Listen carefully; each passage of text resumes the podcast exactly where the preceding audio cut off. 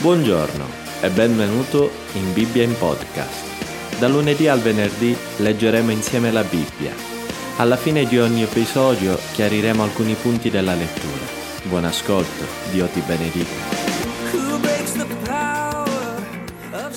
Atti capitolo 11 gli apostoli e i fratelli che si trovavano nella Giudea vennero a sapere che anche gli stranieri avevano ricevuto la parola di Dio. E quando Pietro salì a Gerusalemme, i credenti circoncisi lo contestavano, dicendo Tu sei entrato in casa di uomini non circoncisi e hai mangiato con loro.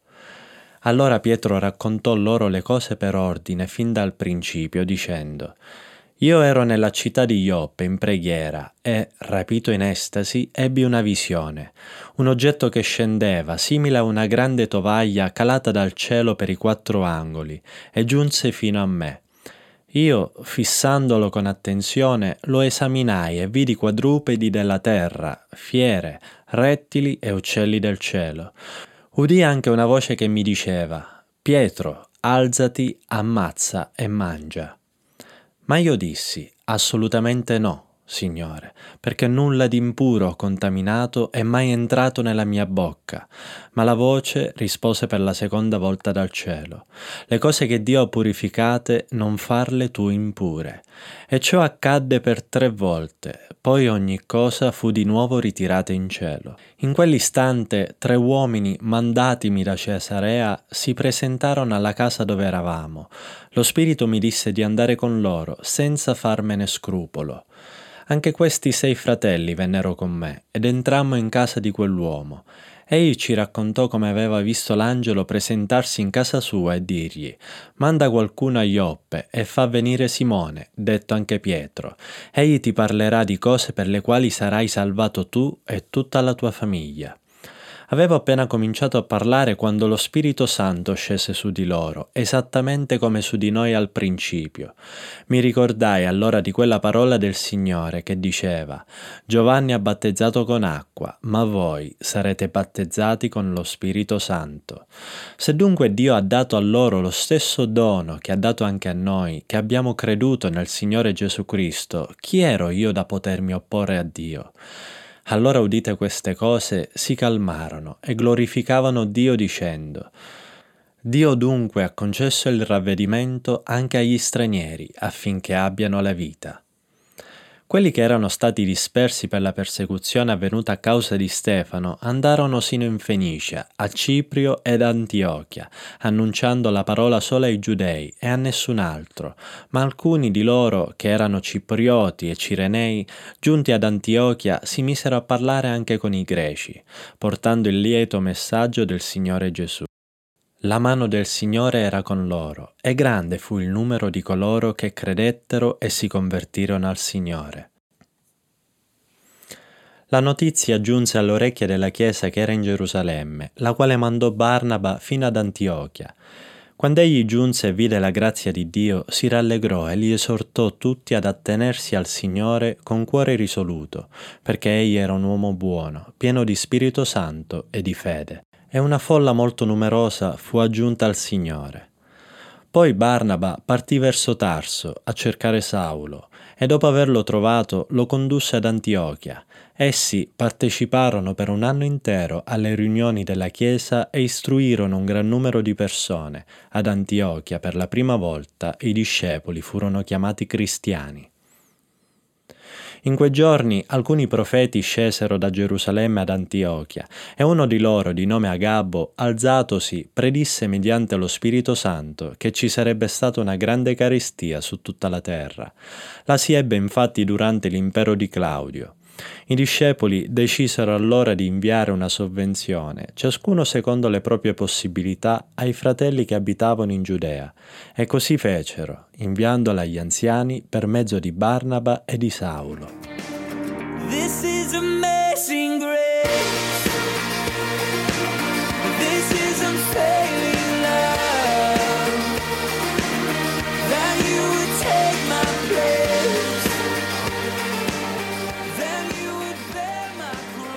La notizia era arrivata in fretta agli altri apostoli, ai fratelli della Giudea, e giunta a Gerusalemme, Pietro si trovò a difendere il proprio operato di fronte ai credenti circoncisi. I discepoli di Gesù erano nati e cresciuti in quell'ambiente e la loro fede nel Dio di Israele si era sviluppata nel rispetto di quelle tradizioni.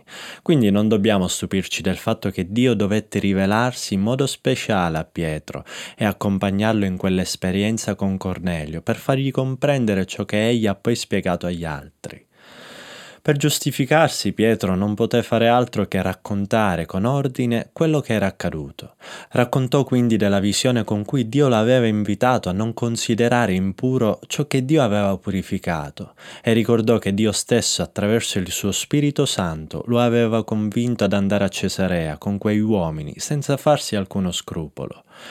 Poi raccontò di come Cornelio aveva confermato di aver avuto una visione complementare a quella di Pietro, in cui il Signore lo esortava a chiamare Pietro perché gli avrebbe parlato di cose attraverso le quali sarebbe stato salvato lui e la sua famiglia. A quel punto, nel racconto di Pietro, traspare ancora una certa meraviglia per quanto era accaduto in seguito. Avevo appena cominciato a parlare, disse Pietro, facendo intendere che probabilmente pensava di dover aggiungere ancora parecchi dettagli. Magari pensava di dover argomentare per convincere Cornelio ad aderire formalmente al popolo giudaico, anche attraverso la circoncisione, e accogliere quindi il Messia di Israele, ma non c'era stato il tempo. Dio aveva stabilito che era sufficiente ciò che Cornelio e gli altri in casa sua avevano ascoltato e aveva sigillato la loro fede in Gesù attraverso l'azione dello Spirito Santo nella loro vita. Insomma, come Pietro sottolineò, avvenne ciò che al principio era accaduto proprio a loro, i primi convertiti, nel giorno di Pentecoste. Pietro aggiunse anche un particolare davvero illuminante. Mi ricordai allora di quella parola del Signore che diceva Giovanni ha battezzato con acqua, ma voi sarete battezzati con lo Spirito Santo. Dalle parole di Gesù era chiaro che il battesimo con lo Spirito Santo avrebbe caratterizzato il futuro dei discepoli di Gesù e fino a quel momento Pietro, come tutti gli altri, aveva pensato che fosse una promessa per i circoncisi, ovvero per i giudei di nascita e per tutti coloro, anche stranieri, che erano diventati proseliti giudei. Ma ciò che era accaduto a casa di Cornelio dimostrava che le parole di Gesù potevano essere applicate anche agli incirconcisi. Allora Pietro non poteva fare altro che prendere atto della volontà di Dio. Se Dio aveva dato il dono dello Spirito Santo anche agli incirconcisi, chi era lui da potersi opporre a Dio? Insomma, Pietro aveva capito che bisognava andare oltre la tradizione e arrendersi di fronte all'evidenza, adattandosi a ciò che Dio aveva stabilito. Possiamo immaginare Pietro mentre raccontava queste cose indicava come testimoni sei fratelli che erano andati con lui a casa di Cornelio, i quali non potevano fare altro che annuire per confermare le parole di Pietro. E a quel punto gli altri dimostrarono grande maturità non continuando a ribattere, ma prendendo atto, a loro volta, della volontà di Dio, unendosi ai loro fratelli nel ringraziamento a Dio, perché aveva concesso il ravvedimento anche agli stranieri. L'atteggiamento di Pietro e di quei primi discepoli è una grande lezione anche per oggi. Che lo vogliamo o no, anche noi possiamo essere influenzati dalle nostre tradizioni che possono andare oltre ciò che la parola di Dio insegna, ma quando Dio ci mostra in maniera chiara la sua volontà, dobbiamo essere pronti a cambiare rotta, ad andare oltre la nostra tradizione per modificare il nostro pensiero conformandoci al pensiero di Dio.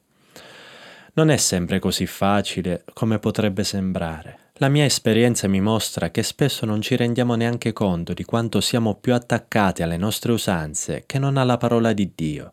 E anche quando con la Bibbia qualcuno ci mostra che le cose stanno diversamente, non siamo disposti facilmente a mettere da parte le nostre usanze. Per quanto ci riesca difficile ammetterlo, a volte non siamo poi così diversi dai farisei del tempo di Gesù. Non so come la pensiate voi, ma io sono sicuro che i nostri fratelli giudei del primo secolo, che magari qualcuno di noi biasimerebbe per l'attaccamento alla tradizione, di fronte alle argomentazioni di Pietro sono stati molto più pronti a modificare il loro pensiero di quanto lo saremmo noi su temi molto meno complessi e rilevanti di quello che hanno dovuto affrontare loro.